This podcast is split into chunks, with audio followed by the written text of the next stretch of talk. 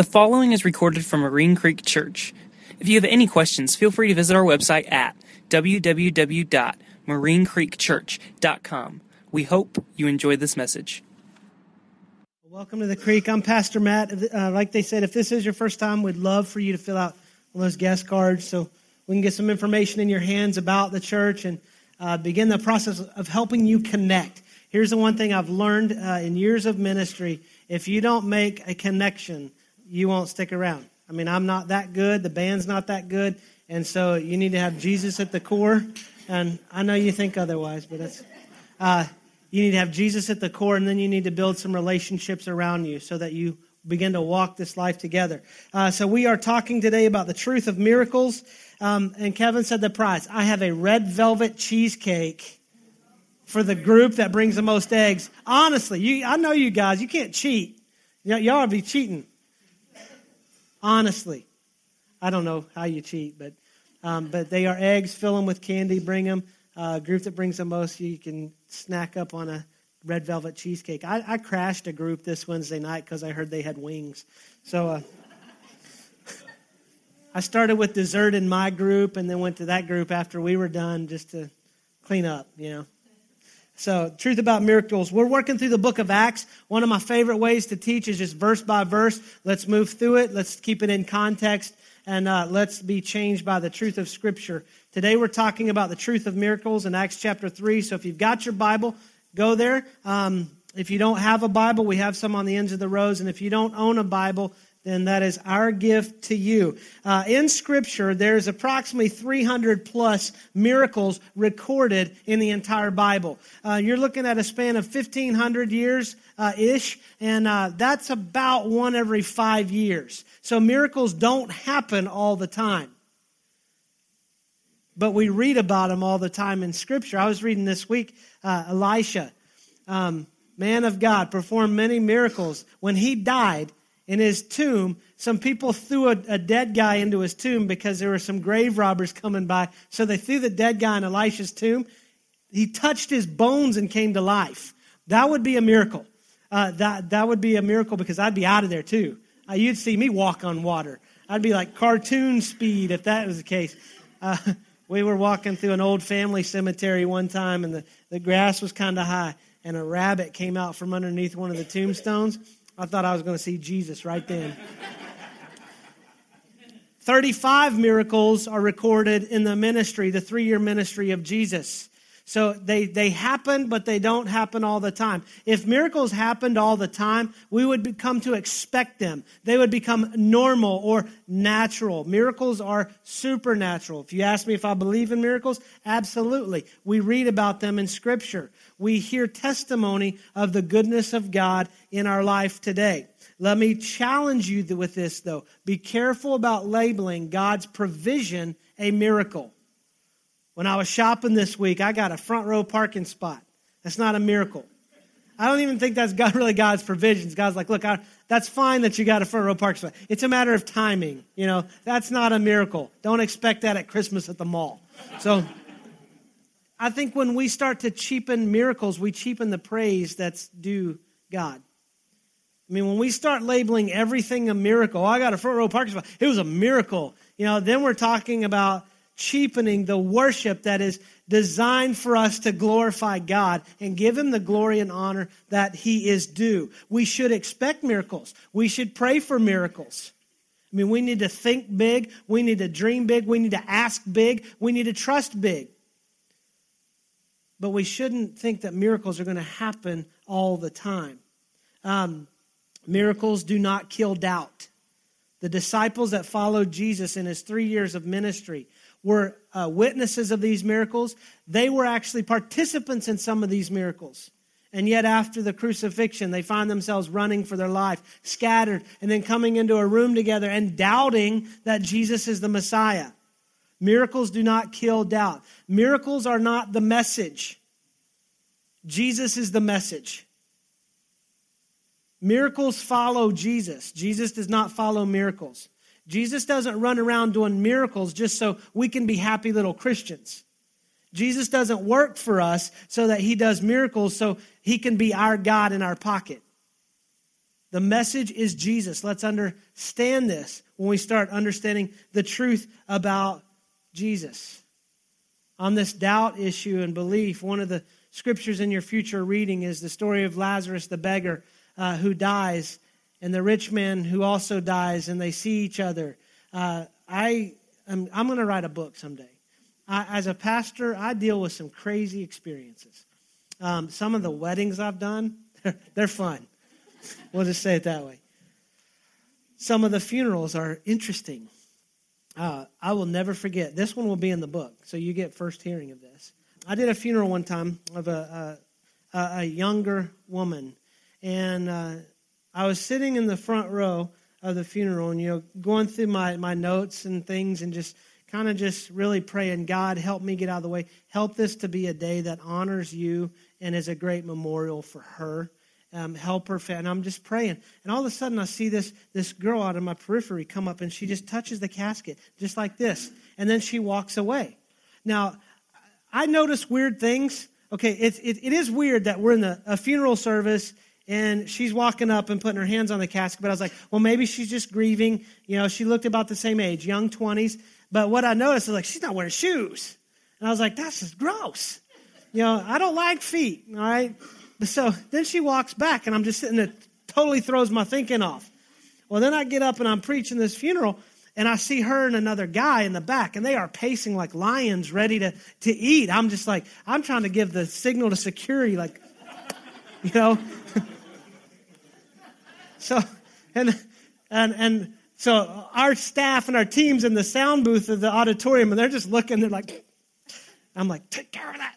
So after, the, after I preach and we pray, we're walking out so we can go to the, the cemetery for the, the interment. And I'm standing there, and they come up and they go, Pastor Matt, that was a great service. I said, Well, thank you. I said, How do you know her? And, and they go, Oh, we don't. And I'm like, Okay. No shoes, pacing. Are you high? You know, I mean, what is, why are you here? And they said, we don't believe that it was God's will for this girl to die. And then I know, I was like, all right, this is not the time or place to go into this because we're fixing to have a throwdown. And, you know, I said, look, uh, here's my number, here's my email. Let's talk about this. We're not, don't, don't do anything that's going to ruin this day for this family. It's hard enough as it is. I mean, and that's just kind of the discernment of the Holy Spirit checking, like, radar pinging like boop, boop, boop, boop, boop, boop, boop, boop, boop, boop, boop, And so they asked if they could come to the cemetery. I said, fine, but, but let, let, this is the family's day. If you don't know anybody here, this is the family's day. And so we go to the graveyard, and uh, I get there early, and I'm standing by the, the grave to, to receive the, the procession coming up, and they come running up. They go, Look, we don't believe this is God's will that she died, and we believe God wants to raise her from the dead today. And at that point, I'm wishing, I wish I was carrying because I'll do two more funerals today. And I'm, I'm just kidding. but I said, I said, listen to me. You are not going to ruin the family's memory of this day. I mean, I mean, I mean, just inside, the Holy Spirit's like, this ain't right. And I like, I'm with you. I am in agreement. And so they said, just think of all these people who would believe and put their faith in God if they saw her come out of this casket. And like I told you, you got to know Scripture so the Holy Spirit can bring it back to recall. I said they have the prophets and Moses. They have the Gospels. They have the testimony. They have the Word of, of God through Scripture. They have the whole Gospel story. I said, even if they saw her come out, they won't believe. It will be something they talk about for a long time. Whether you believe this is God's will or not, God is in control. You are not. And you will not do anything to ruin the family's day, memory of this day. I said, You will step back now. And so they, they go to the back. And so uh, we do the, the, the service. And then they come up and they said, Can we pray over the casket now? I said, When every person leaves the cemetery, you can pray over this casket till you can't pray anymore, till whatever you want to do. And, and they said, Well, just you, we think you just missed revival. I said, Revival doesn't happen from a miracle, revival happens from Jesus. And I walked away. Jesus is the message. The miracles follow the man. If Jesus wants to do a miracle, he's going to do it, but it's going to make him clear. It's going to make the gospel clear. It's going to reveal and glorify God through the miracle and through what happens. And we also need to understand this of all the miracles that are recorded in Scripture or that anyone can put on a blog or send an email about, the greatest miracle is the resurrection of Jesus. And that's the power of the Holy Spirit calling him from the tomb. So that through him it is finished and the sacrifice has been the, the requirements have been met the punishment has been paid and then he is alive so that we can have life. That's the greatest miracle. If, it, if that's not the greatest miracle then, then we're, we're in trouble. It's like 1 corinthians 15 when paul's talking about the resurrection he says there's some who don't believe in the resurrection and if we don't have the resurrection then we of all people are to be pitied the most because our faith is in vain. But praise God that the resurrection is the greatest miracle that's ever happened because we serve a risen Savior. And we let Him handle the miracles. Let me give you a couple views about miracles before we get into the text. Um, the first one is when God does a miracle, He violates natural law. Um, I believe that God created all of the laws that exist in our universe. God created everything. He doesn't have to violate his own law, he doesn't have to mess with it. The second view is that God temporarily, temporarily suspends the laws of nature. God doesn't have to call a timeout. Okay, God, in, in, in, God's sovereignty, He can see the beginning and the end, the middle, the top, the bottom. I mean, we, we have this ability to see only what we can focus on. God can see it all. He doesn't have to call a timeout for him to accomplish what he wants to do. The third one is God acts outside of nature to affect nature. Here's what I believe about the nature of God. He's very personal. When you, when you look at the miracles that Jesus was involved with, there's a very personal element to them. If God steps outside of the natural law to do something that affects the law, then he's stepping outside of a personal relationship so that he can make an impact in our life, and he's more personal than that. The fourth one that I tend to, to track with is that when God does a miracle, he uses laws of nature in ways we don't understand. Think about the knowledge that we don't even have yet. Think about the technological advances we've seen in our just in uh, just take down the last 10 years. If you want to go go back before that, you know, think about you know, I have a, a um, Heather's grandmother who passed away. I mean, moved from horse and carriage to car to TV to color TV to internet. She was a texter too. I mean, she, I get texts from her, hey, Schema, love you. I feel like this is crazy. I mean, she went from, I mean, all that. In the first century AD, people could fly. They just hadn't discovered lift and thrust yet. Electricity existed in the first century. They just hadn't discovered it yet. It's not that something was in, was created out of nothing. It was discovered that God said, now's the time that you can discover this. I mean, even think about technology in our life, how it doubles, what, every two to five years? I've got the iPhone 4. Some of you are like, got the 5. I'm holding out for the 9. Headphone jack is on the bottom.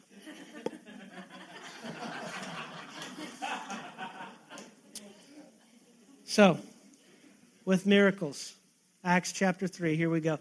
The first thing about miracles is miracles will meet more than the perceived need. They're always going to meet more than the perceived need. Let's, let's understand more about what that means. Acts chapter 3, verse 1. One day, Peter and John were going up to the temple at the time of prayer at 3 in the afternoon. Now, a man crippled from birth was being carried to the temple gate called Beautiful, where he was put every day to beg from those going into the temple courts. When he saw Peter and John about to enter, he asked them for money. Peter looked straight at him, as did John. Then Peter said, Look at us.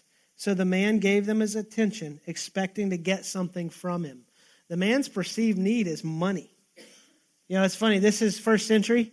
We're 2013 AD. Not a lot's changed. The comment in our house is this came from our best friend. We need some more money up in here. This isn't rocket science with finance. Here's a financial lesson. You either got to get more coming in or decrease what's going out. Okay? It's not rocket science.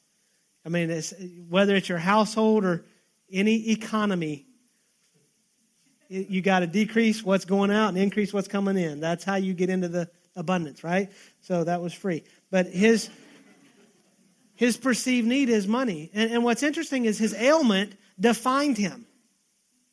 He sat outside one of the best places to beg, the gate called Beautiful, because the people were coming into the temple to give their offering and to pray and to worship. I mean, smart. It would be like sitting at the Coinstar begging for change, right? Like, hey man, you got any change?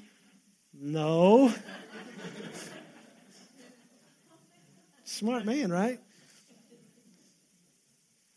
He probably got really good at it.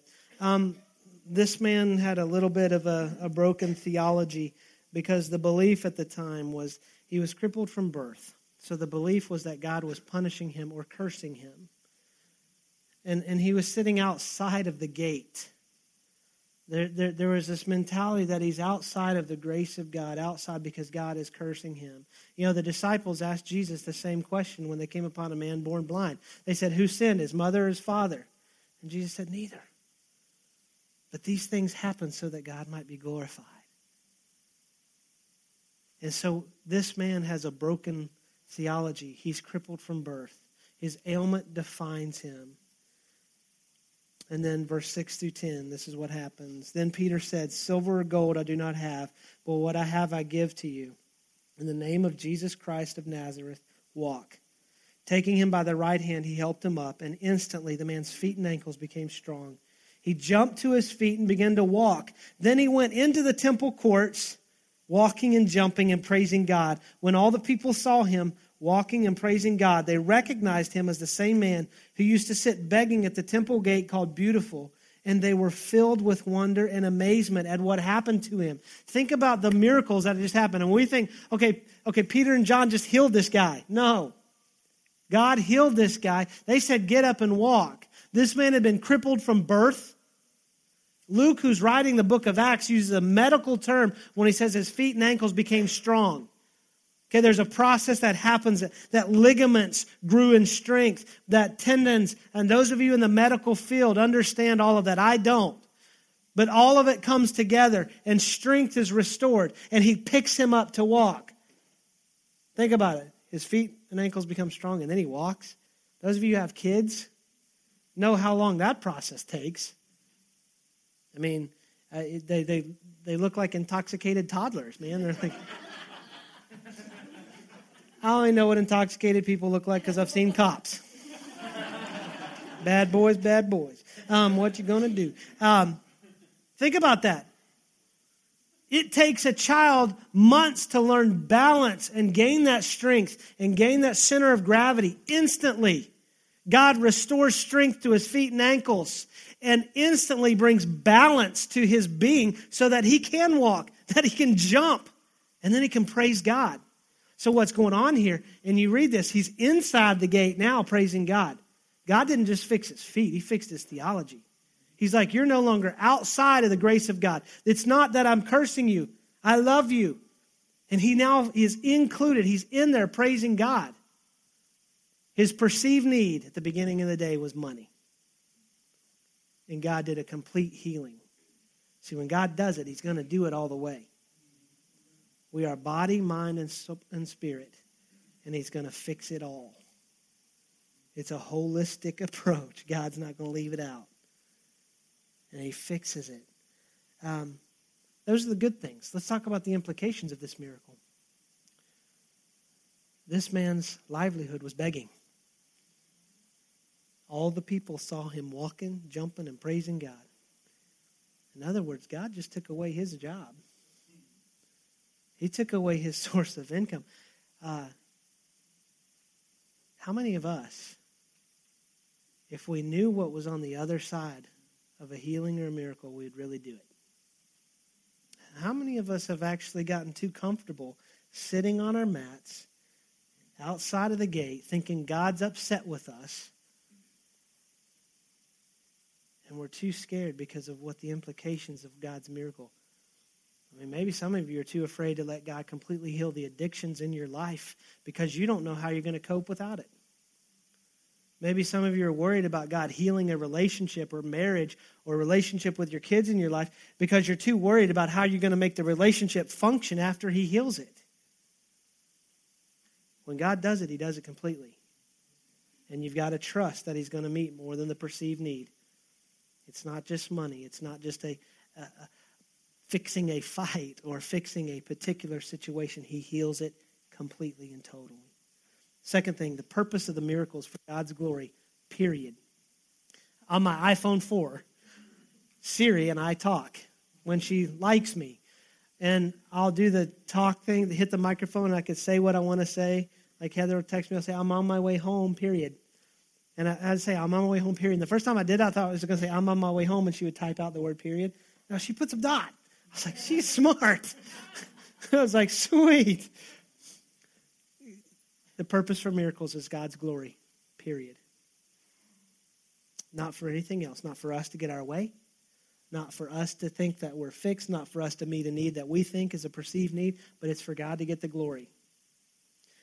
And Peter and John point to that very quickly. Verse 11 says this uh, while the beggar held on to Peter and John, all the people were astonished and came running to them in the place called Solomon's Colonnade. Uh, they were coming running to Peter and John because of this. Solomon's porch is where they would have all gathered, and there would have been a lot of people seeing it. Now, these people grew up Jewish. These people grew up understanding the Old Testament. And when they saw this happen, Isaiah 35 is going to pop in their mind. They go, wait, Isaiah prophesied that when the Messiah comes, then he's going to heal their sick and their lame, and they're going to run and they're going to leap like deer. Peter, John, which one of you are the Messiah? Because you've done something here. You've got our attention now. And then Peter and John in verse 12, Peter says, when he saw this, he said to the men of Israel, Why does this surprise you? Why do you stare at us as if by our own power or godliness we've made this man walk? Peter deflects the attention from them back to God. So God gets the glory. Here's what I've learned when God does something in us or through us that's really good, it's not our gift to Him, it's His gift to us. I mean, we can get real pumped up thinking we're all that for God. You know, God takes me back to the reminder in the Old Testament where He can get a donkey to do His work. Ryan, I learned this. You know, if we don't praise, the rocks will cry out. So a rock will do Ryan's job. So which I've been reminded I'm as dumb as a rock and stubborn as a donkey sometimes. But he deflects the attention back to God. If you really want to understand something, God, when God does a miracle, he humbles us to exalt himself. Because these things happen so God may be glorified. And so Peter deflects the attention and then he gets into the whole thing, the whole the whole miracle. We like to stop there. Let's read on. Let's finish out what happened here. Verse 13 The God of Abraham, Isaac, and Jacob, the God of our fathers, has glorified his servant Jesus. You handed him over to be killed, and you disowned him before Pilate, though he had decided to let him go. You disowned the holy and righteous one and asked that a murderer be released to you. You killed the author of life. But God raised him from the dead. We are witnesses of this. By faith, in the name of Jesus, this man whom you see and know was made strong. It is Jesus' name and the faith that comes through him that has given this complete healing to him, as you can all see. Now, brothers, I know that you acted in ignorance, as did your leaders, but this is how God fulfilled what he had foretold through all the prophets, saying that his Christ would suffer. Repent then and turn to God so that your sins may be wiped out, that times of refreshing may come from the Lord, and that he may send the Christ who has been appointed for you, even Jesus. He must remain in heaven until the time comes for God to restore everything, as he promised long ago through his holy prophets. For Moses said, the Lord your God will raise up for you a prophet like me from among your own people. You must listen to everything he tells you. Anyone who does not listen to him will be completely cut off from among his people. Indeed, all the prophets from Samuel on, as many as have spoken, have foretold these days. And you are heirs of the prophets and of the covenant God made with your fathers. He said to Abraham, Through your offspring, all peoples on earth will be blessed. When God raised up his servant, he sent him first to you to bless you by turning each of you from your wicked ways. The whole purpose of the miracle was that so God could be glorified and Jesus could be preached. They were trying to connect Isaiah's prophecy to these men in front of them performing a miracle. They deflected. It is Jesus the author of life, whom you killed, but God raised him from the dead. And all the prophets have spoken of this. And he says, Repent so that times of refreshing could come on you, so that this complete healing, because when God does it, he does it all the way. The purpose of miracles is so God can be glorified, so God can be worshiped. I mean, even with what we do today, I mean, Peter's reaching people. The miracle was a setup for preaching Jesus, and people's lives were changed. God got more worship, and God got more worshipers from this, from the message of Jesus, not the miracle. The reason we reach people, that we reach out to people in our neighborhoods, our community, our work, our schools, the people we do life with, the reason we reach out to them is so that God can receive worship and more worshipers. Not so we can feel good about ourselves, not so we can look and say, hey, look what we've built.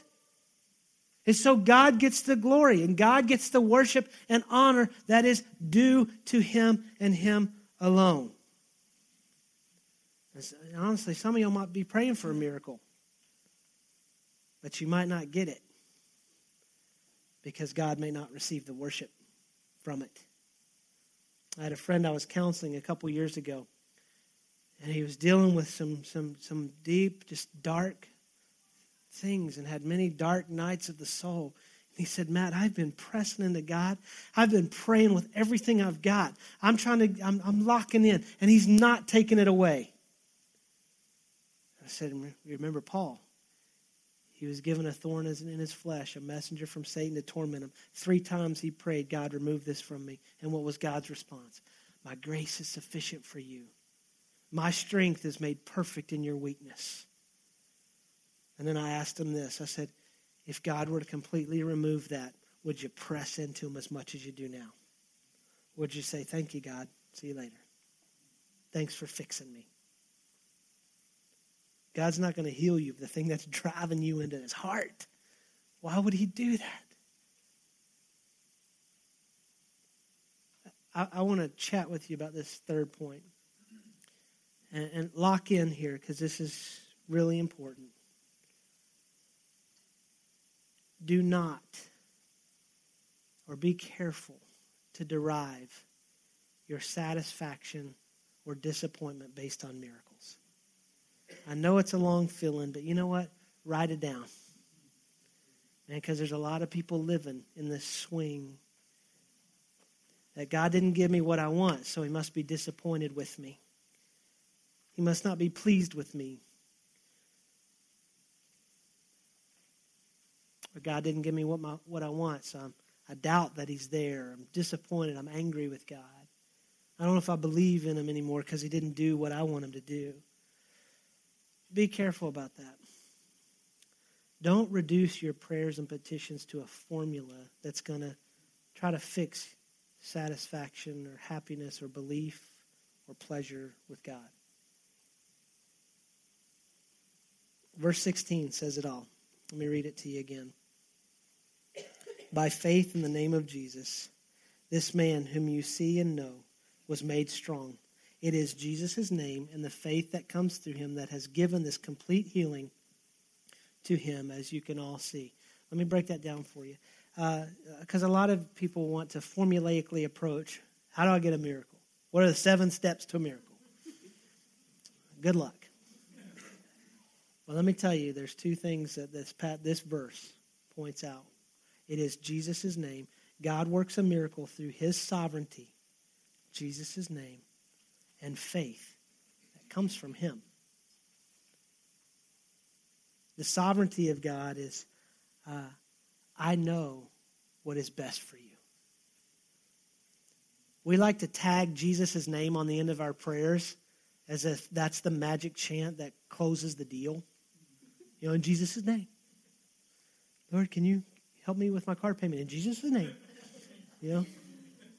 Bless this chicken fried steak smothered and covered with gravy and mashed potatoes, covered and smothered gravy, and this corn covered in butter in Jesus' name. God's like, I'll see you soon. I'll bless you when you get here. Think about this Jesus' name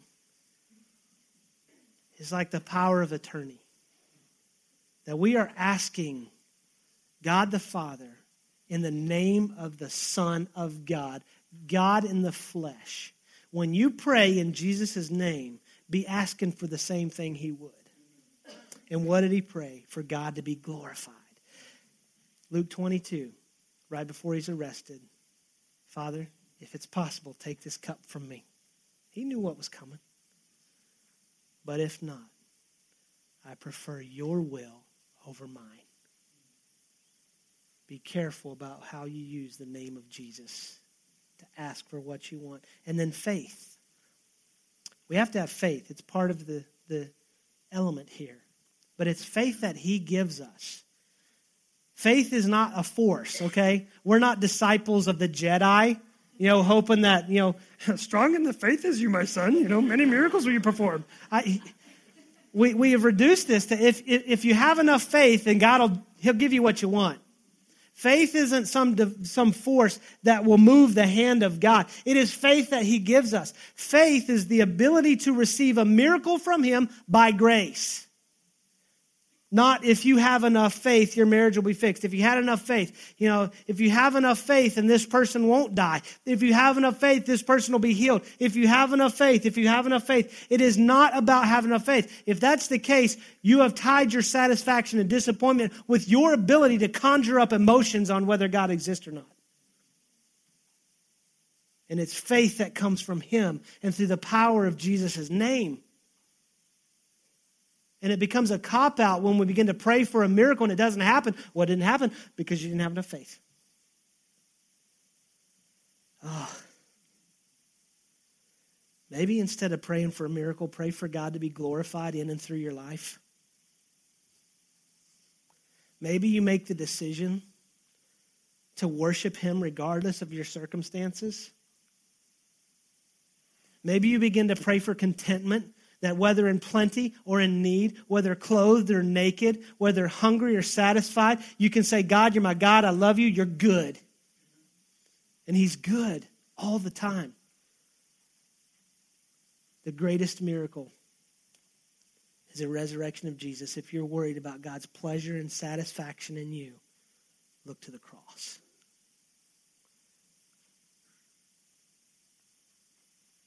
That you were worth it. And the greatest miracles is he stepped from that tomb on the third day so that we could have life, so that the healing by stripes on his back would be complete, and that we can glorify him regardless of our situation. You see, the greatest miracle is that we can't do anything to save ourselves, but it's only the power of God. And we call out on the name of Jesus and we invoke the faith that He gives us to say, You're my Lord and my God. I want you to be glorified in and through me. I repent, I turn, refresh me, forgive me. I look to the cross. I find my pleasure, my satisfaction, and my joy in you and in you alone. You see, the beauty of the gospel isn't that just Jesus saves us, it's that he sustains us and carries us safely home.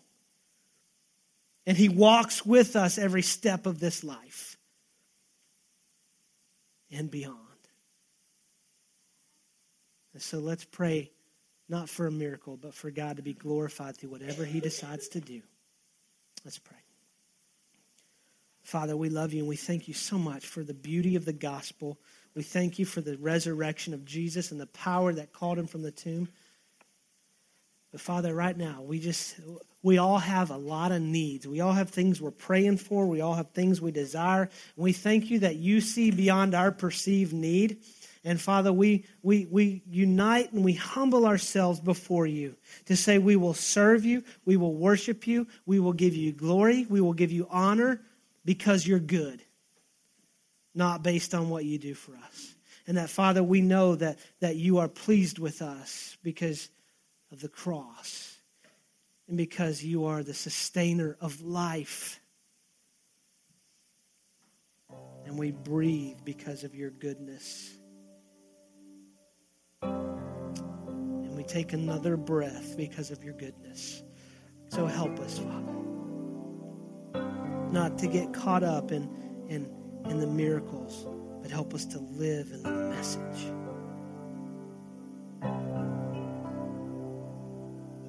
And I pray right now that there's anyone in this room that, that the Holy Spirit may be working on you, that, that you've been praying for the miracle, but, but you've missed the message. I pray that through this, if the Holy Spirit has made that clear to you, and I pray just right now, you just you call on the name of Jesus in the quiet depth of your soul. You say it is Jesus, it's only your name that I can be saved by. And I don't know how, but I, I'm returning the faith that you just gave me so that I can be completely restored.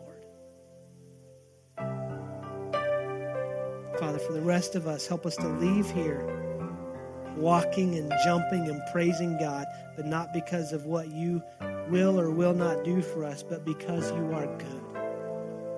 And we give you the glory and the honor for everything that you do.